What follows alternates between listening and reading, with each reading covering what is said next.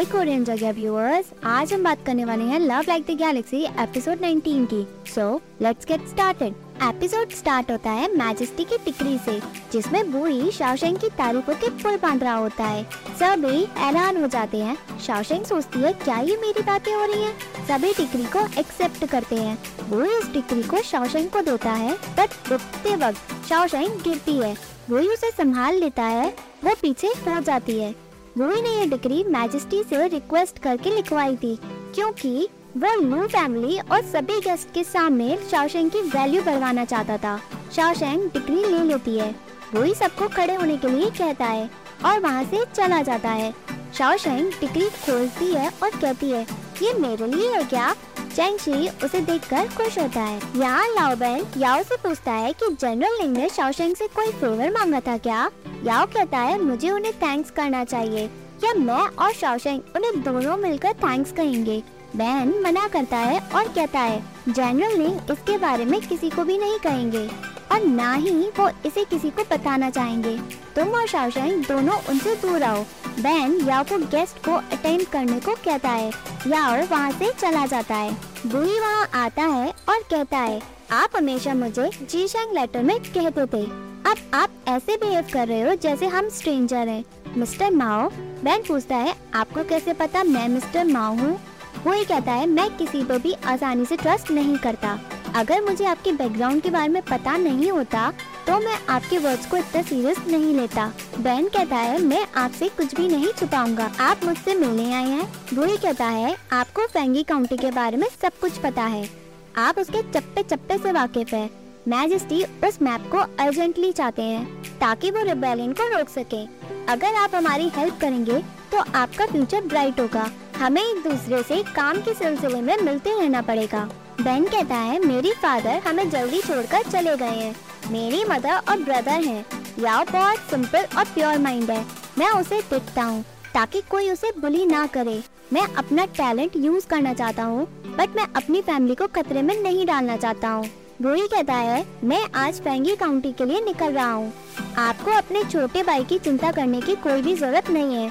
मैं यहाँ सिर्फ़ आपसे मैप के लिए आया हूँ। वैन कहता है, मैं मैप आपको रात तक भिजवा दूँगा।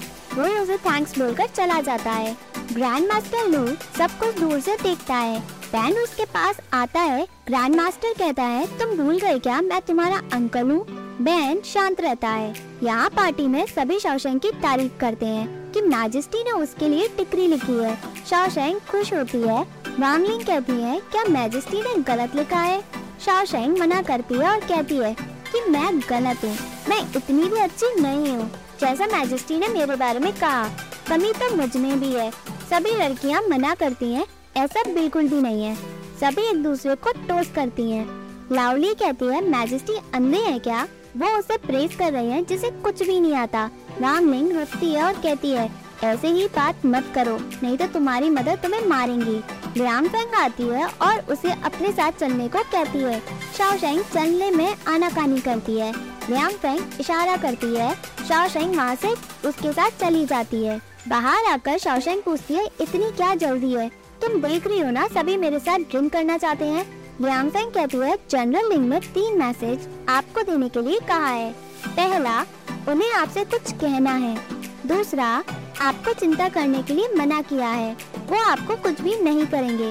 वो आपको उन पे ट्रस्ट करने के लिए कह रहे हैं। कहती है उनको कहना कि मैं उनसे नहीं मिलना चाहती हूँ। मिलना गलत है। लियांग फेंग शाओशेंग को रोकती है और कहती है। उनका तीसरा मैसेज उन्होंने ये कहा था कि अगर आप उनसे मिलने के लिए मना करेंगी तो वो खुद यहाँ आपसे खुद मिलने आ जाएँगे। अगर इससे कोई प्रॉब्लम हो गई तो तुम्हें ये एंगेजमेंट तोड़कर उनसे शादी करनी पड़ेगी। अगर तुम वहाँ नहीं पहुँची तो वो समझ जाएँगे कि तुम उनसे शादी के लिए मान गई हो। शाओशैंग गुस्से में आती है और कहती है कि कोई भी मुझे ऐसे धमका नहीं सकता है। वो बुई से मिलने के लिए पहुँचती है।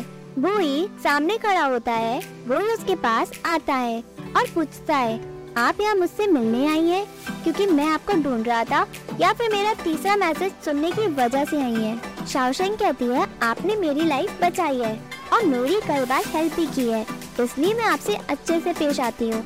आप मुझे यहाँ मिलना क्यों चाहते थे? वही कहता है, आप मुझसे यहाँ थर्ड मैसेज की वजह से मिलने आई हो। अच्छी बात है, सतर्क रहना चाहिए। शौशन कहती है, अगर आपके पास कुछ कहने के लिए नहीं है तो मैं चलती हूँ। जूही कहता है, मैं आपसे कुछ टाइम बात करना चाहता हूँ। आप चिंता ना करें। मैंने सभी को यहाँ से हटा दिया है। मैं नहीं चाहता था कि हमारी मीटिंग आपको कोई प्रॉब्लम दे और मैं किसी को हमारे बारे में बताना नहीं चाहता था। शौशन कहती है, आपको पता है ना, मैं याओ की फियान से हूँ। ऐसे आपसे मिलना ठीक नहीं है। वही पूछता है, आप शादी के बाद क्या करोगी? शाओशेंग कहती है, मैं फिजिशियन से मिलकर मेडिकल स्किल और नॉलेज लूँगी, ताकि मैं लोगों की हेल्प कर सकूँ। और मैं फ़ार्मिंग मेथड को अच्छा करूँगी, ताकि कम मैन पावर लगे और फ़ूड सप्लाई इंक्रीज हो। वो बहुत सारे ओपिनियन देती है और पूछती है, आपने मुझसे यहाँ यही पूछने बुलाया है क्या? वो उसकी तारीफ़ करता है और कहता है, आपका दिल बहुत साफ़ है बट हम दोनों के रास्ते बहुत अलग है। शाओशेंग एग्री करते हुए कहती है, हम दोनों अलग हैं। वो भी हाँ करता है और कहता है आज हम आखिरी बार मिल रहे हैं। शाओशेंग कहती है, आप ऐसा क्यों कह रहे हैं? कोई वॉर होने वाली है क्या? आप कहाँ जा रहे हैं? कितने दिनों के लिए जा रहे हैं? बुई कहता है, मैं आज रात निकल रहा हूँ। हो सकता है, मैं इस बार मर ही जाऊँ। यही एक सोल्जर की किस्मत होती है। शाओशेंग, मुझे पता है, तुम लुयाओ के साथ रहना चाहती हो, बट जल्दबाजी मत करना। मैं मैजिस्ट्री से कहकर तुम्हें सेफ़ प्लेस में पहुँचा दूँगा। तुम इधर उधर मत चली जाना। क्योंकि तुम अपनी फैमिली कंट्रोल से छूटना चाहती हो। तुम कमज़ोर हो, तुम झेल नहीं पाओगी। मैं सोचता हूँ, मैंने कभी भी तुम्हें फ्लूट बजाते हुए नहीं सुना। हम एक दूसरे को जानते हैं। शाओशन कहती है, आप डेंजरस प्लेस में जा रहे हो। आपको केयरफुल रहना चाहिए। अगर आप मेरी फ्लूट सुनना चाहते हैं तो मैं आपके लिए ज़रूर बजाऊँगी, जब आप जीप कर लौटेंगे। बुरी कहता है, आपको अपने हस्बैंड के लिए फ्लूट बजाना चाहिए। आपकी शादी होने वाली है। अगर मैं लकी रहा मैं आपके लिए स्ट्रेंजर बन जाऊँगा और आपसे कभी भी नहीं मिलूँगा। मुझे जो कहना था मैंने कह दिया। अब आप जा सकती हैं। शाओशेंग पूछती है, आपका क्या? बुई कहता है, मैं यहाँ कुछ टाइम रहना चाहता हूँ। शाओशेंग उसे देखती है और वहाँ से चली जाती है। बुई उसे मुड़कर देखता है। यहाँ बुई लिंग रेजिडेंस से निकलता है। क्विकी बताता है, पेन ने मैप भेज दिया है। उसने अपना काम कर लिया है। बट वो क्वाइट लाइफ प्रेफर करता है। उन्हें कोई रिकमेंडेशन नहीं चाहिए कोर्ट में। बुई कहता है ग्रांड टूटर लू ने उन्हें रोक लिया होगा, ताकि वो मैजिस्ट्री को सर्व ना कर सके। सेकंड फैमिली उनकी सुनती है, वो अपनी ज़िंदगी कैसे जिएगी, जब वहाँ उसकी शादी होगी। यहाँ शाओशेंग बैठी होती है और बुई के बारे में सोचती है। बुई शाओशेंग के साथ जो पल बिताए होते हैं, वो उन्हें याद करता है और घोड़ों पे बैठता है। यूपर कहता है, हमने ट्रूप्स को बाहर इकट्ठे कर लिए हैं। हम कब निकल रहे हैं, वही कहता है अभी, और सभी चलो जाते हैं, और आगे पढ़ते हैं। एक महीने बाद वो ही मैजिस्ट्री को बताता है कि हम मिशन में जीत के आ चुके हैं, और प्रिंस योंग के साथ उनके बेटे को भी हमने पकड़ लिया है। मैजिस्ट्री खुश होता है, और उसे उठने को कहता है। वो पूछता है, क्या जनरल ही का बेटा ज़िंदा है? जनरल वो कहता है, मैं उन्हें बचा नहीं पाया। ही फैमिली कंट्री के लिए शहीद हो गई। अगर जनरल ही या उनकी फैमिली हमारी हेल्प नहीं करती तो हम वॉर को जीत भी नहीं पाते। यहाँ प्रिंस योंग को लाना इम्पॉसिबल था। मैजिस्ट्री कहता है, भगवान ने मेरे लॉयल जनरल को मुझसे छीन लिया। जब जनरल ही के लिए जा रहे थे, उनके चेहरे पे खुशी थी। किसी को क्या पता था, वो लौट कर वापस नहीं आ पाएँगे। जनरल वो कहता है जनरल ही की आखिरी ख्वाहिश है मैजिस्ट्री पूछता है, क्या? बताओ मुझे। मैं उनकी आखिरी ख्वाहिश पूरी करूँगा। ही को चिंता थी अपने बेटे और बेटी की। उनका बेटा अभी बहुत छोटा है। जाओ जोन प्रिंस शाओ से शादी करने वाली थी, बट वो पहले याओ की प्यान से थी। शाओ फैमिली की वजह से ही फैमिली खत्म हो गई। उनकी आखिरी इच्छा यही थी कि वो जाओजन की शादी लू रेजिडेंस में कर दे। मैजिस्ट्री कहता है, उसकी से भी है। जनरल वो कहता है जनरल ही को पता नहीं था कि लुयाओ की एंगेजमेंट चैन शाओशेंग से हो गई है। ही फैमिली ने बहुत कुछ देखा है। आप इस मैटर को खुद ही डिसाइड करें। सोंगबाई कहता है, इसमें डिसाइड क्या करना है? हम ऑफिशियल हमेशा कंट्री के लिए लेवल रहना हमारी ड्यूटी है। भले ही मेरी बात कड़वी लगे, हमने कंट्रीब्यूशन किया है। दूसरा ऑफिशियल लॉर्ड जाओ कहता है, हमें ऐसा कहना नहीं चाहिए। ये फैमिली खत्म हो चुकी है। हमें उनके लिए कुछ करना चाहिए। एक ऑफिशियल कहता है मैजेस्टी को डिग्री लिखनी चाहिए और जनरल ही की आखिरी ख्वाहिश को पूरा करना चाहिए। वो जनरल वो से पूछता है, क्या आपने सब कुछ सोच लिया? आप किसी की मेरिट को देखकर ऐसे रिक्वेस्ट कैसे कर सकते हैं? अदर ऑफिशियल कहते हैं, चैंग और लू फैमिली में शादी अभी तक नहीं हुई है। एक और कहता है प्रॉमिस इज़ अ प्रॉमिस यहाँ कोई ऑफिशियल जनरल ही के फेवर में कहता है, कोई अगेंस्ट में होता है। मैजिस्ट्री से कॉम्प्लिकेटेड सिचुएशन बताता है। यहाँ शाओशेंग का भाई कहता है या कुछ दिनों के लिए यहाँ नहीं आएगा। शाओशेंग कहती है, इसमें युवान शेंग की गलती है। उसने मुझे और याओ को मिलने की रोक लगा रखी है। वो कहता है, इससे हमारी पढ़ाई में असर पड़ेगा। उसने मुझे ज़्यादा खुश रहने के लिए भी रोका है। वह उसकी बुराई करती है।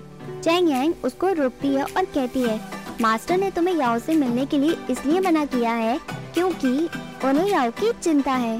भाई कहता है, मास्टर ने तुम्हें याओ से मिलने के लिए रोका है, क्योंकि वो तुम दोनों को एक साथ नहीं देख सकता है। ये तो पॉइजन से पॉइजन की लड़ाई हुआ है। शाओशेंग कहती है, तुम पॉइजन किसे कह रहे हो? क्या तुम याओ को इतना नीचा देखते हो? शाओगोंग मना करता है, हम तुम्हें ऊँचा देखते हैं। जब भी तुम याओ को देखती हो, तुम उसे ऐसे स्माइल देती हो, जैसे कुत्ता मुँह में खाना लेकर खड़ा होता है। शाओशेंग उसे मारती है, तभी चीची आती है और शाओशेंग को रोकती है। चीची कहती है, आज बहुत बड़ा हुआ है। शाओशेंग कहती है, ऐसा क्या हुआ है? चीची बताती है, हम फैंगी काउंटी की वॉर जीत चुके हैं। प्रिंस योंग और उनका बेटा पकड़ा गया है। वो अभी कैपिटल में है। शाओशेंग कहती है तो खुशी की बात है। चीची कहती है, ये गुड न्यूज़ नहीं है तुम्हारे लिए, बल्कि बैड न्यूज़ है। तुम्हें पता है, लड़ाई में जनरल ही और उनकी फैमिली में अब कोई भी नहीं है। शाओशेंग कहती है, कोई भी नहीं बचा है। इसमें बुरी बात क्या है? यहाँ चेंगशी गुस्से में कहता है, हमें कोई ऑफिशियल टाइटल नहीं मिला है। वो सभी हमें बुली करेंगे क्या? कोई और सोल्यूशन है क्या? हम न्याओ न्याओ की मैरिज को सेक्रीफाइस कर दे? शाओ युवानी कहती है, मुझे बिलीव ही नहीं हो रहा है। ग्रैंड ट्यूटर लू ने एक वर्ड भी नहीं कहा। सोंगबाई कहता है, उस बुड्ढे ने तो कुछ भी नहीं कहा है। वह शाहरुवानी को चिंता करने के लिए मना करता है। और कहता है, ये मैटर अभी तक डिसाइड नहीं हुआ है। शाहरुवानी कहती है, मुझे चिंता नहीं है। जब लू फैमिली डिसाइड ही नहीं कर पा रही है, क्यों ना हम उनका वेट करें, ताकि वो हमसे बात करें इस मामले में। चेंगशी एग्री करता है और कहता है, ज़्यादा से ज़्यादा होगा क्या? ये शादी टूट जाएगी। मेरी न्याओ के लिए और भी रिश्ते आएँगे। वो सभी भगवाड़े हैं। मैं याओ को अपना दामाद भूल जाऊँगा बट अपने न्याओ को ह्यूमिलिएट होते हुए नहीं देख सकता हूँ। शाओशेंग कहती है मैं तो हमेशा से अनलकी हूँ। मुझे हैरानी होती थी कि मेरी शादी इतनी आसानी से कैसे तय हो गई। मैंने सोचा, नहीं था बैड न्यूज़ मेरा वेट कर रही है। सोंगबाई कहता है, तुम चिंता मत करो बेटा भले ही लू फैमिली ने कुछ भी ना कहा हो, पर ये मैरिज अभी भी वैलिड है। शाओशेंग कहती है लू फैमिली ने इसलिए कुछ भी नहीं कहा क्योंकि उन्हें हमारी चिंता है। वो सोच रहे हैं कि क्या उन्हें बेनिफिट होगा, लोग उनकी थू थू करेंगे। अगर उन्होंने ये शादी एक्सेप्ट कर ली चेंग शी शाओशेंग की बातों को एग्री करता है और ग्रैंड ट्यूटर लू को बुढ़ा चालाक लोमड़ी की तरह है वो बिना बेनिफिट के कुछ भी डिसाइड नहीं करेगा। चैंग शी शाओशेंग से पूछता है इस सिचुएशन के बारे में। शाओशेंग कहती है, मैं कुछ भी सोच लूँ, कोई मैटर नहीं करता।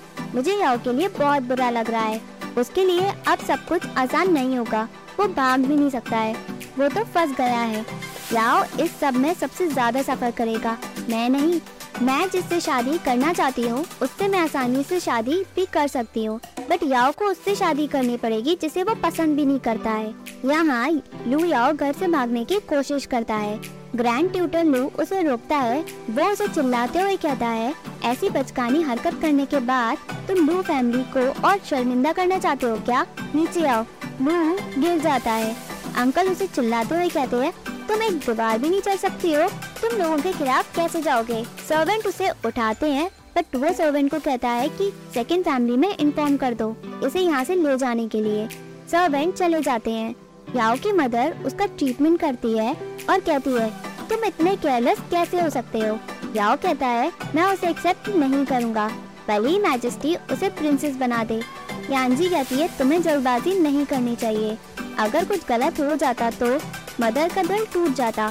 फ़र्स्ट मैडम आती हैं और याओ को यूजलेस कहती हैं। तुम अपना पैर तोड़वा कर बैठ गए हो। ये फैमिली लॉयल थी, आखिरी सांस तक।